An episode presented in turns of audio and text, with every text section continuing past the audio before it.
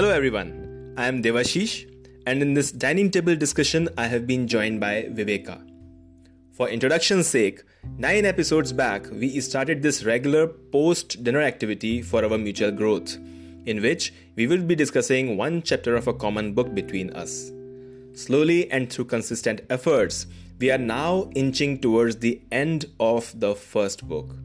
Today, we shall be discussing the 10th chapter of the book, 12 Rules for Life by Jordan Peterson. And the title of the chapter is Be Precise in Your Speech. I repeat, be precise in your speech.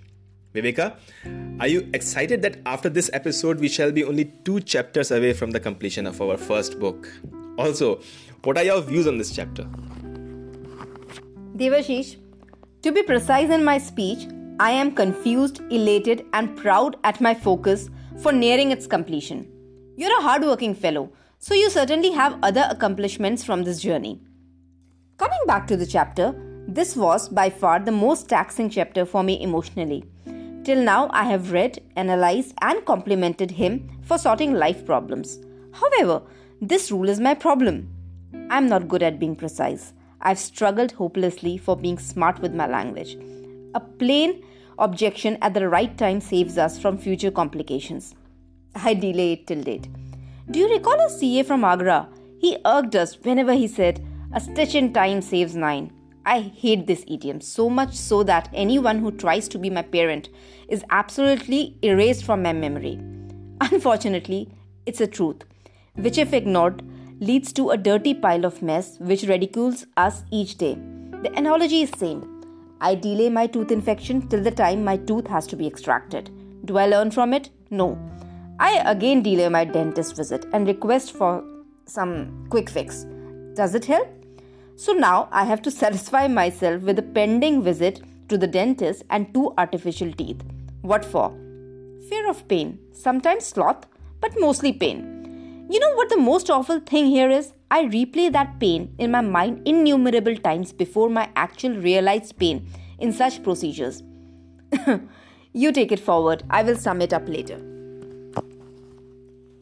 There's one thing about Jordan Peterson that just the title of a chapter is never sufficient to know what will be the content of the chapter. When he used the word precision, he did not only mean lack of detailing or, it, or, or when it comes to speech minimi- minimization of redundancy. He also meant precision of thoughts. A chair should mean an object to sit, a cup should mean an object to drink from, and then he extrapolates this utility driven meaning of objects to people, relationships, and issues. Now he's not saying that we should we should start objectifying everything of life. That would be really dangerous. Instead, he's saying that we should be objective while approaching everything. What I put in words should be based on reality instead of perception of reality, instead of my perception of reality. Simple. Detach yourself from issues, people, and situations so that you can have and give a lucid account of events. Is that a simple thing to do? Of course not. Our emotions let our perceptions come in play, and that is only human. But we can at least try if that helps us in improving our present and future. Devashish, shove it under the carpet. Dragons lurking in the dark. We live to ignore till the problem becomes life size. What happens then? We, we collapse. Betrayals, infidelity, relationships damaged, professional complexities, health issues, etc. etc. All are the result of a nature to avoid truth. What is the answer? Well, a stitch in time saves nine. With this, we end our conversation for today. It's 10 minutes, minutes past 9 pm. Today was a dull day, and tomorrow shall be an active one. Stay tuned for the next chapter, which is Do Not Bother Children When They Are Skateboarding.